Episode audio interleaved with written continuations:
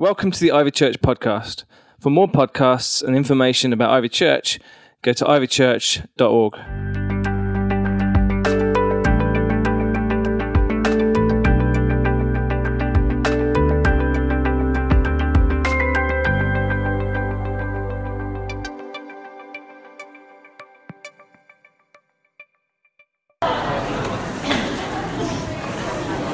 So, we're going to talk about giving, and it will include and talk about money. We did this last week as well, if you were here.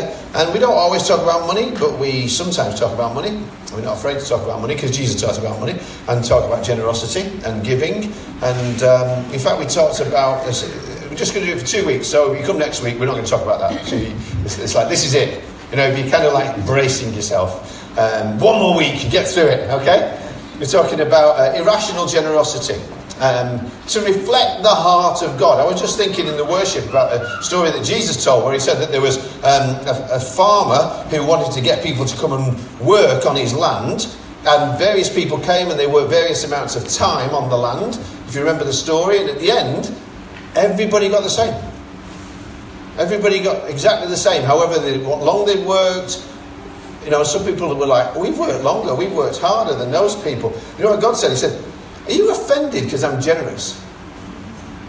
You know? He was like, are you really angry because I'm irrationally generous like this? Because that's really what it is. Because it's like they're looking for fair. And God's like, I've got a higher standard than fair called love. I have a higher standard than fair, which is about generosity. And if we're just looking for kind of quid pro quo and who does what and all that kind of stuff, then we never really get our heads around this. So that's why we've said across all the sites at Ivy, we want to live with what's called irrational generosity that reflects something of that heart of God, because of who God is, because of the kind of heart that God has, because of what he did for us. Lucy alluded to it before, because he gave his only son, so we'll never outgive him. You know, people say you can't outgive God. The problem is you can't outgive him already, because he already gave his son. So it's like, now try and top that. You're never, ever going to be able to do that at all. And whatever we give is only money, if we give, in that sense. It's like it doesn't even compare. Why do we do this? It's because this is how Christians behave. This is what Christians believe. It's what the early church did. It changed the world that these people would share and care and give in all these different ways. When everybody else didn't, they did. This is the way that they lived in this community. It wasn't communism. Nobody was forced to be able to share their things. They did it out of a glad heart because they wanted to, because their hearts had been changed on the inside, and they loved one another in those ways. Those Jesus followers believed that Jesus was right when he said, it's more blessed, it's better to give than to receive. They actually decided, okay, let's try that then. And they discovered it to be true. It may not be what everybody does, but it's what the Jesus people do. It's irrational generosity. Sometimes you can't even make sense of it on paper, because it's a God thing, because it's a supernatural thing. And if it isn't a supernatural thing, then I don't even know why we're here in the first place. And last week we said this, that being generous and giving are not the same thing. They're actually two different things. Remember that. See, I wish I could just write a cheque, maybe even a big one time, and that's it, done, and generosity's over. It's like, I've done the generosity thing now. But actually, it doesn't work like that, because anybody can give, but generosity is how you live. You could give £1 million, and it don't matter at all to God, because of the attitude. You know, it's like sometimes I've bought things for my wife, and she's been like, oh, thanks. And then there'll be other things that I'll get her, and they won't compare value-wise, effectively, but she'll be like, oh, wow, you're actually a good husband. And you know what the difference? It's not the amount, it's the heart. It's like you thought about it. You thought about me. That's what it is. That's what makes the difference in the end. You know, it's not the thing. You know, you could buy a diamond ring or whatever, and it's like, that isn't the thing that matters most. It is the thought that counts. But then you don't just leave it at the thought. You've got to do something with the thought and actually make it count. So, we said as Jesus followers, we want to grow beyond, or just to recap something from last week, what people get into, which is a scarcity mentality, where there's never, ever enough. It just gets smaller and smaller. The Bible says that the world of the stingy person gets smaller and smaller.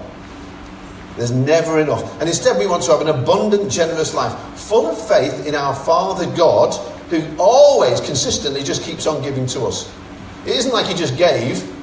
He always gives. He's always giving. He never stops giving to us. Now, I know whenever we talk about money, people have different reactions, because in any group of people, there's going to be at least four different kinds of people with regard to money at the moment. Some people are struggling at the moment financially. We want to recognise that. Some people are stable in their finances. It's like, it's okay. It's not too bad. Some people are solid. What I mean by that is, like, you've got enough to be able to go on with, and you're not kind of worrying too much about that. And some people are in surplus. Some people have got actually more money than at the moment. Sometimes they know what to do with. That can sometimes happen. But you'll see that actually God's word applies to everybody. Whichever one of those four S's you might be in now or in the future. And if this is all new to you and you're kind of new to church, just to help you to kind of bed it into that, why don't I encourage you to listen to the podcast from last week too, because in it we described how everything changes when we start to move from the scarcity mindset, which most people have with regard to money, and we move into this different mindset. See, the scarcity mindset is, as soon as I receive something, even if I believe it comes from God, even if I just think it came from a boss, but if I recognise it comes from God, then as soon as I get it, I consume it. I think, how can I use that or save it? Maybe some people save it, but in some ways it's still my money. I receive something from God, we consume it, and then there's never really enough, because there's always something else that I want. And I want more. And I never really have enough. And if there is anything left over, then sometimes, if I'm moved in that way, I might give. But really, it's more out of my attitude to finance is about fear rather than faith. And that cycle continues, and it just gets smaller, because I wish I could, but I can't. And there's never really enough. But now, as Jesus followers, Jesus says we have a decision to make with regard to money. He said you can't serve two masters. He says you're either going to serve one or the other. And this is really about two masters. This is the issue of two masters. There's one, which is the mammon god. And with the mammon god, which Jesus spoke about as being a spiritual idol that people worship, there's never enough. If you live worshipping the mammon god, there will never, ever be enough. It just won't be enough for you to be generous in the way that you would want to. So Jesus said that you've got to make a choice. And are you going to serve a different master? Are you going to serve the abundant God? Because abundance is a cycle too, and we can see on the screen how abundance works. God's supply cycle is where God gives to us, and in faith and trust and obedience, we don't decide first to consume, we think first to give. Like God gave first to us, so we give first back to him as an act of obedience and dependence and worship and trust. Because of his goodness, we make it our aim to give back. And the Bible talks about something to aim for in that is a tithe, which is 1 out of 10, 10%. Tithe means 10. You can't tithe 4, because tithe means 10. You can't tithe 2. It means 10. You can't tithe 50. God didn't say, I want 80% back, even though I gave you 100. He didn't say, I want 60% back, even though I gave you 100. He said, I want 10. Tithe. Give that back. And he says, if you do that, if you'll trust me in that, yes, he says, you can test me in it. If you do that... And just you wait and see. You just watch and see how I bless you in incredible ways. It's not quid pro quo. It's not like you put it in the ground and you put it in and wait a bit and you're going to get it back. It's not a get rich quick scheme. It's a live wealthy, in the sense that the Bible talks about wealthy, which is having enough to do everything God calls you to do. That's a provision gospel. This isn't prosperity gospel. You see, you hear about that sometimes on Christian TV, the prosperity. This is not. This is provision gospel. This is God promises, I'll give you everything that you need to get everything that I want you to do done. And you'll always have enough for that. You'll have enough for all of your needs. Not all your greeds, but all your needs. He says, I'll open up the windows of heaven. I'll pour out incredible blessings on a person who trusts me like that. He will multiply your life so you'll have a bigger life than people around you who've got a scarcity mentality. And our faith grows. And the Bible says that when that happens, people are grateful too, because our life starts to overflow. And in the end, you leave a life that leaves a legacy. You lead a life that actually isn't just about you. So I want to talk with you today about three different ways to give. Wherever you're right now in this part of learning to follow Jesus, because this is just another discipleship issue. You know, I want to be clear about that. This is just something that we want to talk about as part of general discipleship of following Jesus, because Jesus will talk about it. This isn't something special that we just focus on, etc. This is just part of our discipleship. Somebody who says, I want to give you my life, Jesus. Then he says, okay, well, let's talk about some of your money. And if you're not ready for that, if you're not yet given your life to Jesus, you need to know that's what he wants. You know, it's not your money or your life, it's your life. Yeah? Because the way it works, actually, the more of your life you give him, effectively over time, people end up giving him more of their money. That's right. Giving it back to him. But you gave it in the first place, and then he says thank you, which is amazing. It just shows how gracious he is. Yeah. So if you've not given your life yet to Jesus, that's the conversation that you need to be having with him as I'm talking now. You need to be thinking about, you know, we heard about how God gave his life for you, to rescue you, to forgive you, to get you into heaven forever. You need to talk to him about, actually, do you want to give your whole life back to him? Because he wants you to do that. He invites you to do that. But the rest of us, how do we become abundant givers? People who reflect the heart of an irrationally generous, gracious God, so that we can be more of a blessing all around the world. Three things. It happens when we give three different ways. You can write this down, make a note of it, think about it. If you're in a grow group, perhaps you can talk about it. Number one, give spontaneously. Say spontaneously. See, there'll be times when we'll hear about a need or something will happen in somebody else's life, and we'll think, or maybe it actually turns out you realise sometimes God is prompting you. You'll be like, you know what? I can meet that need. I can help that person. I've got something left over. I've got some resources, and I wasn't even thinking about it, but now I think about it. Actually, I bet I could help. I bet I could give something to that. That's how most people, if they give. Only 40% of people in the UK regularly give to any kind of charity at all. And usually the way that works is if they give, that's the way that they do it. They just give spontaneously. Many of you have given spontaneously many times. The plate gets passed around. We don't actually have a plate. We have beautiful white buckets in worship. And you're like, you know what? Actually, it's not been a bad week. I know it might be front pocket, might be back pocket, but I can put something in this week. I'll do it. Or an earthquake strikes somewhere, and we as a church will say, hey, this has happened, and we'd all love to be able to give this. And you'll be like, yeah, I want to give to that. You know, or there's a need that you hear about. Somebody in the community, here at Ivy, or an opportunity. Like I know that you recently gave and helped the guys from the Oaks to be able to go and do something that they wouldn't have been able to do otherwise. People kind of got behind. There's like a community response to be able to help. Those kind of things happen all the time here at Ivy. As a result of that, you know, sometimes we'll be doing this, and the leader will just say, we've heard about something, and we're not going to take the offering today, and it's not going to go to Ivy at all, it's going to go to this, or it's going to go to that, or it's going to go to them. We do that so often here at Ivy. And you need to know, actually, if this is the only church that you've ever been to, that's not a usual kind of thing for churches to do. It doesn't generally happen in many churches that people will just say, we're not going to take the offering for us today. But round here you'll find, the longer you're here, that happens, and it happens quite a lot, because we believe in an abundant God. Spontaneous giving is when you see somebody in need, or you hear about, I don't know, it could be a single parent who's struggling, or somebody can't pay their rent, or a tragedy strikes and the car breaks down or whatever, and you think, you know what, I can help, or I can chip in, I can be part of that. And again, that happens here at Ivy all the time. You'll sometimes see on Facebook, somebody will just pop something up, here's a need, here's somebody who can help, and people, I'm amazed, they go, put me down, put me down, put me down, put me down. It's like, no, stop. Because people are generous like that, spontaneously generous. It's an amazing, beautiful thing that happens. And you know, and God loves that. The way that works is a bit like when Jesus told the famous story of the Good Samaritan.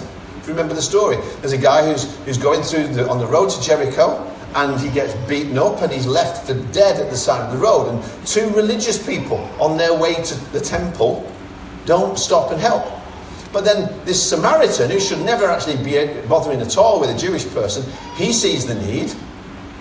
He sees the person in need, and he crosses the road, goes over towards him. See, when he woke up that morning, he didn't think, today I'm going to go and help some Jewish people. He didn't think that. He was like, no, here's an opportunity for me to be generous. So he saw a need and he knew that he could meet it. So he bandaged his wounds. He put him on his own donkey or in his Honda or whatever his mode of transport was at the time. Because you know the Bible says about the Honda, that all the disciples were together in one accord. Yeah. Anyway, he took him to a hotel and he paid the bill. And next day, he gave the innkeeper some more money. And he said this, he said, look after him, and when I return, I'll reimburse you for any extra expense that you have. That's spontaneous generosity. It's a beautiful thing. Jesus finished the story by telling his followers, now you should go and do the same kind of thing. It's like, never stop being spontaneously generous. You should do that. And again, I say, I know at Sharston here, that kind of thing happens so often, so much, through you. So many people get blessed. We hear the stories, we talk about them at staff team, we discuss them, and we give thanks to God for spontaneous acts of generosity like that. Because Jesus' followers do that, because Jesus said, freely you've received, so freely give. So that's beautiful, spontaneous giving. But please, don't let it stop there. It has to start there. If you've never started there, maybe you need to start there. But don't ever let it stop there. That's where many people, it stops. It stops at spontaneous. Even in church, sometimes people will give sporadically. If the sermon's good that week, or if the worship, if you sing the songs that I like or whatever, or you're feeling flush this week, or there's a need that you identify with, and it just sort of moves you in some way, then it's a good thing to do. But you know, that's a bit more like adrenaline in your body. It's like there's a need in it, and adrenaline goes to help. But your body doesn't need adrenaline. If you lived on adrenaline all the time, you know, you wouldn't last long. What you need is heartbeat. Ba-boom, ba-boom, ba-boom. You need regular. And this is supposed to be a body, isn't it? The body needs regular. So we don't just give spontaneously, but secondly, we also give strategically. If you look at these forms that we've helpfully put on all the chairs, have a look at the form, please, right now. Everybody, just so I know that you're awake. Grab a form. Have a look at the form. It talks about tithes and offerings. You don't have to read it all now, but just maybe look at the bottom. It talks about a decision to make. And like any other thing that you ever hear about in church, nobody's going to check up and push you and ask you what you're going to do about this. It's between you and God for you to talk about to God and to wrestle with and to decide your own response and to check what I'm saying against Scripture and think, actually, does that line up with how I view Scripture? And if it doesn't, please don't do anything with it. But if God moves you, there's a blessing in obedience. There always is. And this is about how we give in prayerfully and strategically. Some of you, you'll hear about somebody who needs help or got help here at the through Ivy, and you'll think, I wish I could give more. I bet everybody here at some point has thought, I wish I could give more. Let me tell you right now how you can give more. You can give more if you plan to give more. That's it. It's simple.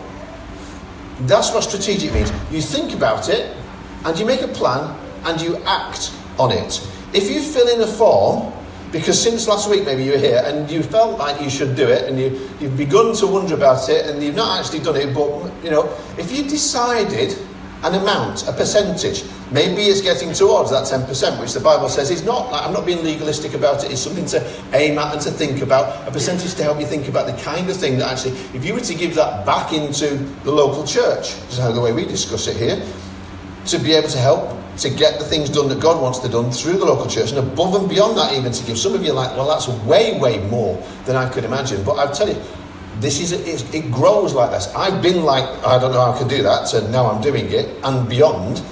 And your faith grows as your giving grows. So if you make a plan, and you give according to a plan, you'll give more. And not only that, we'll get more if you're a taxpayer, as you know, because It makes sense tax-wise. The government add on to all those gifts, so it's wise to be able to do that too. You'll automatically increase what you gave if you're a taxpayer by doing it that way. Because we're not just spontaneous, we're strategic. It's like saving. How many of you know that if your plan, with a small p, to save is just, if I have any money left over sometimes, I might save some. You'll hardly ever save anything. Isn't that true? But if you save, you have to, like you get an ISA. And you put some money into that, and what happens? Over time, I'm not thinking about it, it's automated, it's going, and it's growing. It's exactly the same with giving. If you have a plan to give, you'll give more. See, it's wise to save. We're not saying don't save. Proverbs 21 says, wise people save their money, but fools spend whatever they get. Which one are you? Somebody with a plan saves more, and it's automatic, and they're glad that they did. And it's the same with giving. As Jesus followers, we want to thank God that he gave us 100%, and he also gave us a calculator, all of us. 10 fingers. So we can work out what 10 is. We can work out, everybody, however much your 100 is, you can work out what 10% is. And then we can give back specifically, strategically, prayerfully, to work out, return that. And again, we don't shy away from saying this. We believe, and again, you might have different views on this, and this is fine. But the way that I've personally done this for many years, and the staff team and the elders who agreed on this, is that we give 10% back to the church, to the local church. We return it. I did it before I led a church. We give first. This is real first fruits giving. We love the first fruits thing here, but first fruits giving is giving first to God. Because we're saying, I want to put you first in every area of my life, of my finances being one of them. One of the many ways, when we sing, God, I give my all to you, and all those kind of things, I want to show it. It's because this isn't giving when we want to. It's given because we wanted to. It's already done. It's a decision that I've made. It's not I have to decide every week whether or not I'll give. I've already made a decision. I'm going to be prayerful. It's going to be planned. It's going to be a percentage. If I've got other people that I need to talk to about it, I'll talk to them about it. But we'll do it happily, generously, gratefully. It's a considered response to the gratitude of the generosity of God.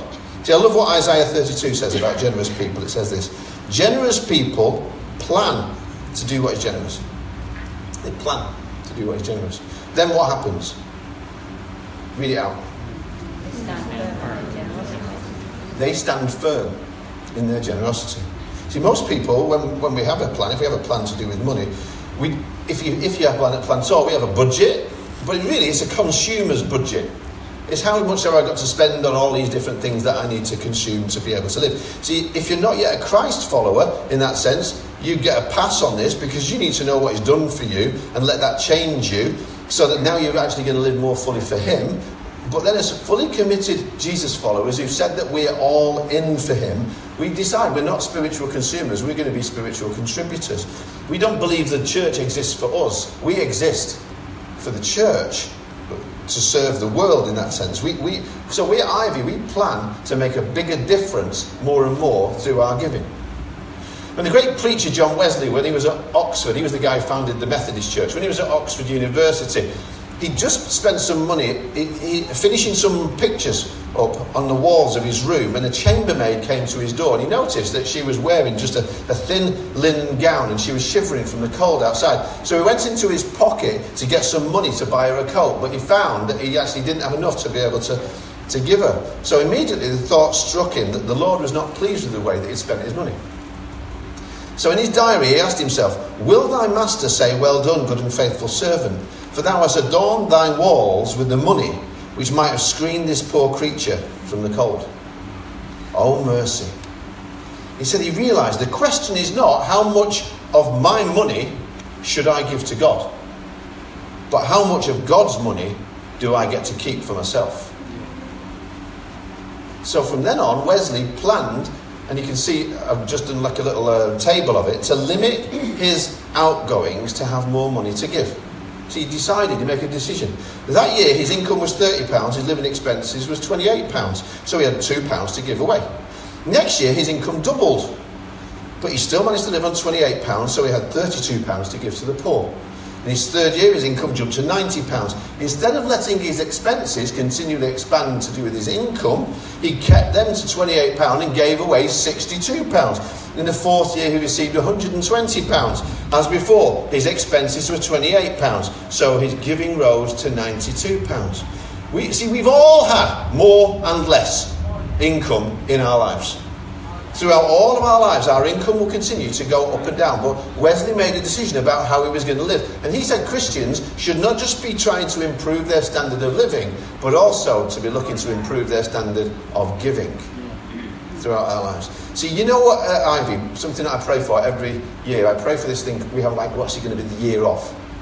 Tell you what's happened, and it just kind of comes to me with ruthless consistency. This has happened in about October. I've begun to pray, and as I've been thinking about what's it going to be the year of next year, for many years it's come to me, and I've thought, oh, is it the year of giving? Is it the year of generosity? And I've wondered. I've actually written it down, put a question mark next to it, over and over.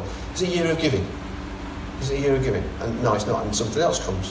2017 approached, and I'm like, I wonder, I think it might be the year of giving. I might be the year of generosity. And I get excited, and then I'm praying about it, and a bit later it comes back, no, year of acceleration. And God did things quicker than we might have thought in that year. Some of you were around for that. 2018 approaches, and I'm praying again, and I'm thinking, I think it might be generosity. I think it might be giving, year of giving. And then I really felt like God eventually was like, will you ever get this? No. Generosity is not a year. It's always time for giving. It's always time for generosity. It's not just something that you do sporadically or spontaneously for a while. It's something we strategically plan to do because we're disciples. So if you look at that piece of paper, as I say, that's on your seat now, there's a tear-off slip at the bottom. There's a few different responses that you could prayerfully consider making today. I think, to be honest with you, everybody could make one of these decisions. If you made a decision today to return your tithe back to God, and we've talked about what that means, to commit to look at your finances, to consider that, and start a giving journey. Maybe you could do that. Or perhaps an offering, to give an offering for the first time. Then let us know about it. We want to celebrate with you as you take this step, because we recognise all of these are spiritual moments whenever a person does them. Have you ever really thought about planning your giving, or have you done that recently? Have you reviewed it? It's good to give spontaneously. The truth is, it's only when we get strategic and prayerful and plan what to give and where to give that we start to see God make a bigger difference. And the way that this works as Ivy as a church is that this is how we do our ministry as a church, that we run budgets this way. You know? I mean, you could say, look, I've had people say this kind of thing, if God ever gave me £1 million, I'd give half of it to Ivy. I've actually had people say that. And do you know what? Two things I want to say about that. Number one, no, you won't. I never say that to them. But it's like, no, because the only way, I'd believe you if you were now giving half of your income to Ivy. Because the amount of money won't change your generosity, ultimately. And secondly, I'd also say, well, we're not going to plan anything on the basis of that. Thank you. because we can't. Because we don't know what you're going to give, so we don't know what we're going to spend as a result of what you're going to give. See, so many people give generously at the beginning of the year with first fruits. It's amazing. It's our biggest offering. We're so grateful for everybody who gave, whatever you gave into that. It's rounded out at about £130,000 this year for us to be able to. And it's, you know, for all kinds of new opportunities that we don't even know what they are yet, but God will give them to us. It's fantastic to have that over and above what people already give. And it's not even, as I say, for a big need or opportunity. Why is that offering so big? I was thinking about it. I'll tell you why it's so big. The reason is because people planned to give. That's it. People planned to be generous. We say, God, because of who we are, we're going to choose to rein it in at Christmas, if you remember this, and give it in the new year. Generous people plan to be generous. And because they are, generosity happens, and God does miracles as a result of that. So we give spontaneously, we give strategically. We're nearly done. Final one, sacrificially. We give sacrificially. There's so many examples of sacrificial giving in the Scripture, but none more so than in Mark chapter 12, I think. When he wrote about the day that Jesus sat down and he actually watched the people who were bringing their offerings in the temple. Do you remember that? That's what he says he did. He sat down and he watched what was going on. I mean, how rude is that? We don't do that. When the offering comes round, you know, Lucy's not... Oh, Lucy sometimes does, she says. It's all right. But Jesus sits and watches. And he knows hearts. He doesn't just know amounts.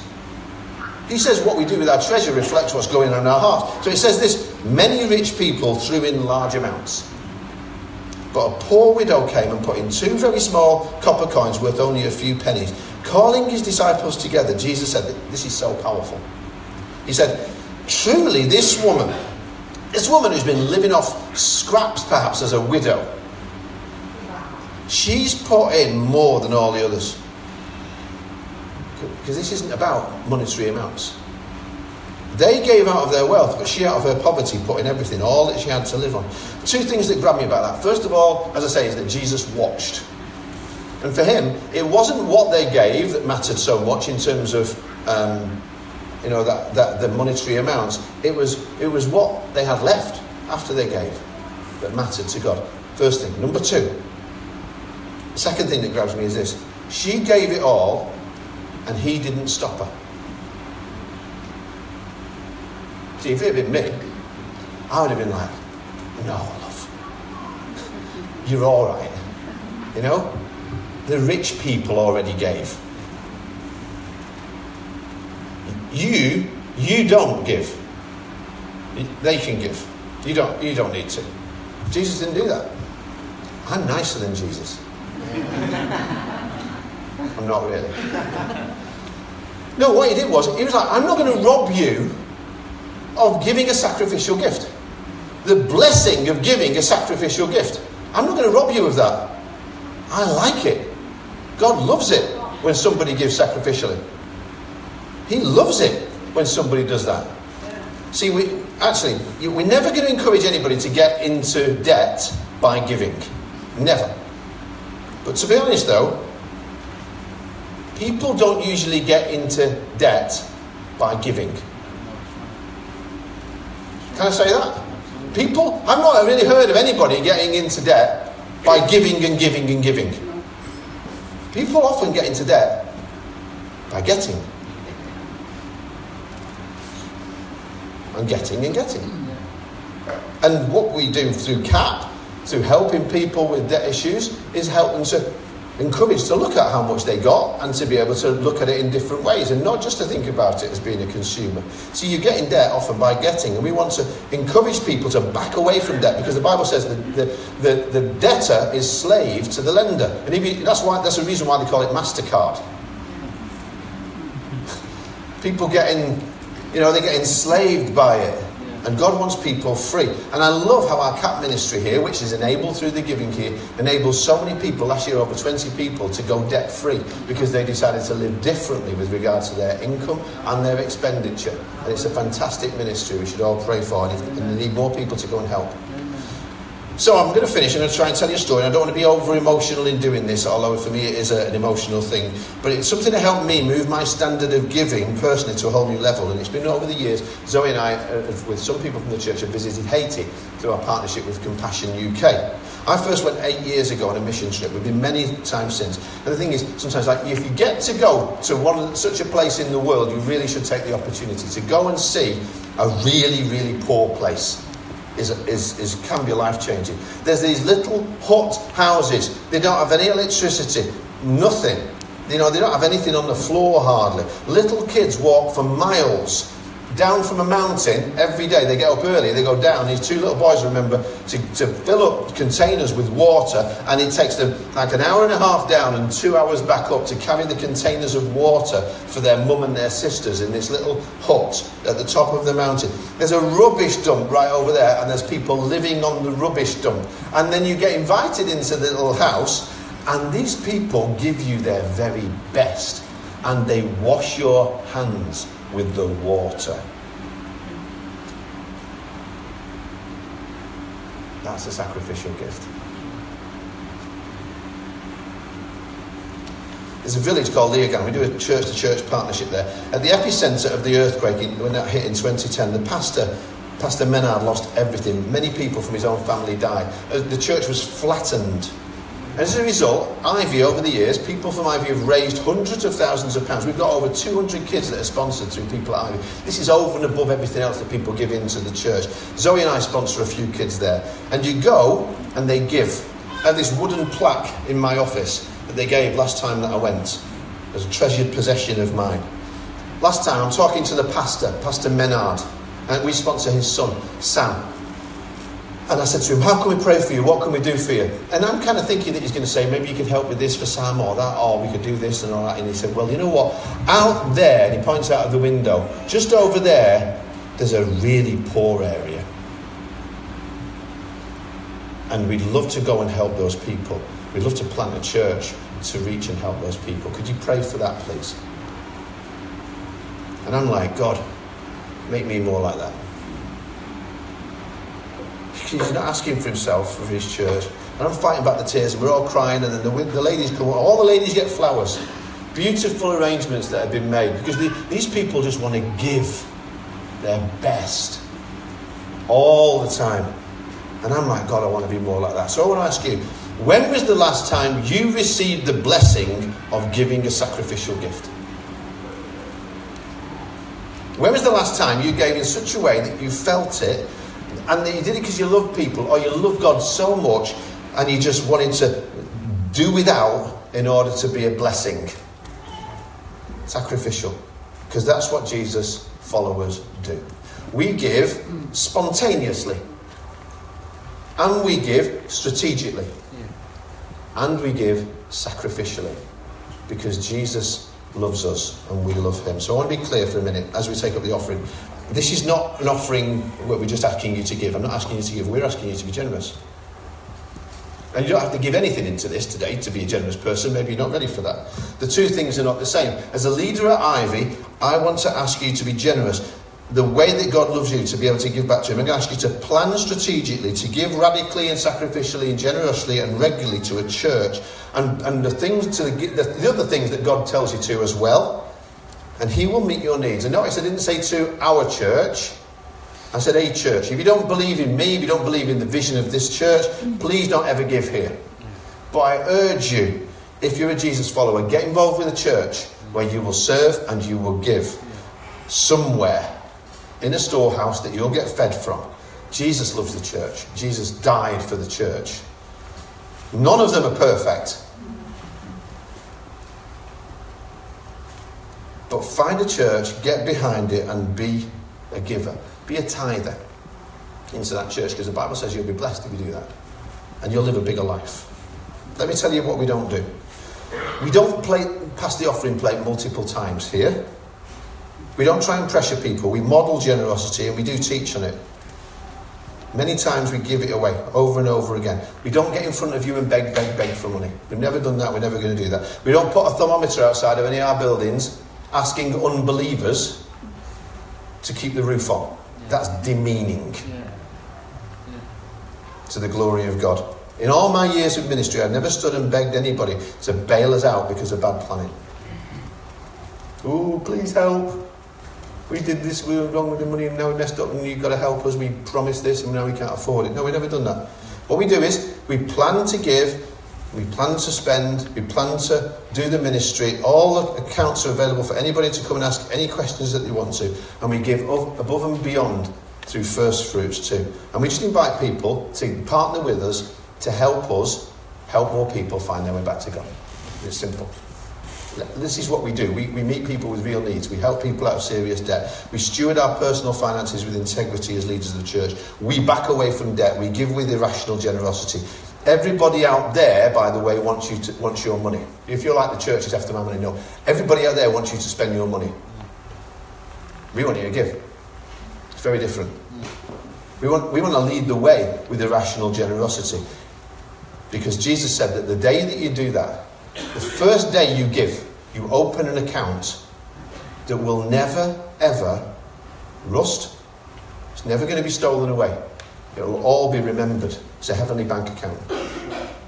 So with God's help, we'll prayerfully steward the resources that we're given. We're a debt-free church.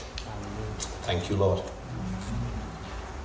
When we give to help other people, missions, ministries, churches, all around the world to help more people, lead more people to Jesus, is because we have an abundance mindset, not a scarcity one. And we invite you to be part of that. So I've got one more question to ask you. Are you a part of we?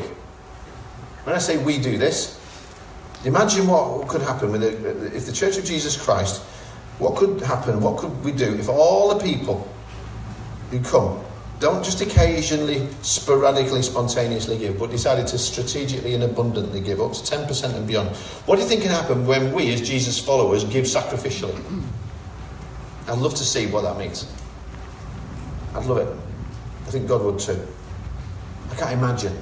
But then the Bible says this: now to him who is able to do exceedingly and abundantly more than we could ask, think or imagine, according to his power that is at work in us and glorified in the church. We often don't finish that. Through the church. What could happen in our lifetime, in our time, through Ivy Church, so that Jesus' name would be glorified as more and more generous people in a church rise up and say, this is what we'll do because this is who we are. Because of what he did, this is what we do. Please stand if you're able, and we're going to pray.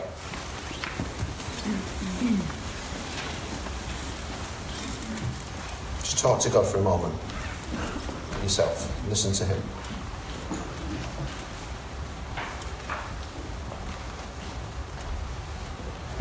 And Father, we pray today that you would inspire us to be your church, your generous church, sharing your love all over the world. Have a look at that form for a minute if you want. I want you to think about it. What's your next step? It might not be that you give any money today. It might be just that your commitment is, I'm going to look at this, I'm going to pray at this. And you make a covenant, you make a commitment with God, you write your name on that form and you say, I'm going to do that. And as you pray, and nobody looking around, those who are Jesus followers, just talking to your Lord and Saviour, what do you say? Would you dare to say, Lord, help me to be more generous? When nobody but you is looking, when it's not the amount but the attitude that counts. Please help me and fill me with your spirit so I can give more spontaneously, strategically and sacrificially. And if you mean that prayer as I was praying it, and this is a solemn moment, not because anybody else is doing it, but as a personal decision, would you just raise your hand now? Because I'd like to pray for a blessing on you in that decision. That you're saying, I want to give more spontaneously, strategically and sacrificially. Jesus. And again, the way you can do that, make that commitment real, is by filling in that form and putting it in the basket or leaving it on the seat or giving it to one of the leaders here. The Lord bless you in that decision. You'll never outgive God. Father, today I pray that you show us as Jesus followers more needs that we can spontaneously meet in the lives of more and more people. But may we never stop there. Make us strategic in how we use what you've given us as tithe, as blessed, to be a blessing. And we worship you, Lord. We're going to sing in a moment as we do that and as the buckets go around. But first, we're putting you first in all things. Make us irrationally generous. And as you keep praying today, there's some people that if we were to sit down from you, right across face to face, and I said to you, where do you stand with God? You might not know, you might hesitate. Even in the back of your mind, as we've been talking about all of this, you're like, I'm not sure, and I've done wrong things in my life, and I've lived for myself. I'm not sure if I'm even good enough for God. The truth is, you're not. You're not bad enough that you can't be saved, and you're not good enough to save yourself. Everybody here is imperfect. We've all messed up and fall short of the glory of God. That's why his free gift of grace is the greatest, the most amazing true story. God so loved you that he gave the most ultimate sacrificial gift in the history of the world, his son Jesus, to save you. He came and hung around with sinners, the people religion rejected. He loved them where they were, but never left them there. He died on a cross. He became your sin. He died in your place. He gave his life for you. And on the third day, the stone was rolled away and he wasn't there because he's alive. So that anybody who calls on his name can be forgiven and set free and transformed forever. If you know you need his grace and you've not asked for it yet, and there's just one person today, it's free and it's time for you to say yes. And if you want to say, yeah, I need that free gift of forgiveness and new life in Jesus, just put up a hand right now so I can see that and agree with that prayer with you. Anybody?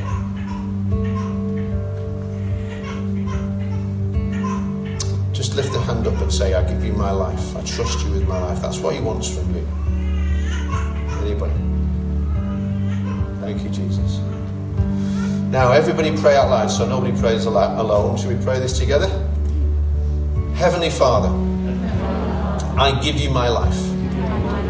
Forgive me of my sins. Make me brand new. Fill me with your Spirit so I can follow you for the rest of my life. My life is not my own because I give it to you. In Jesus' name I pray. Amen. Let's worship big time and celebrate, because somebody just gave their life to Jesus, and that's the best thing that can ever happen. Yes.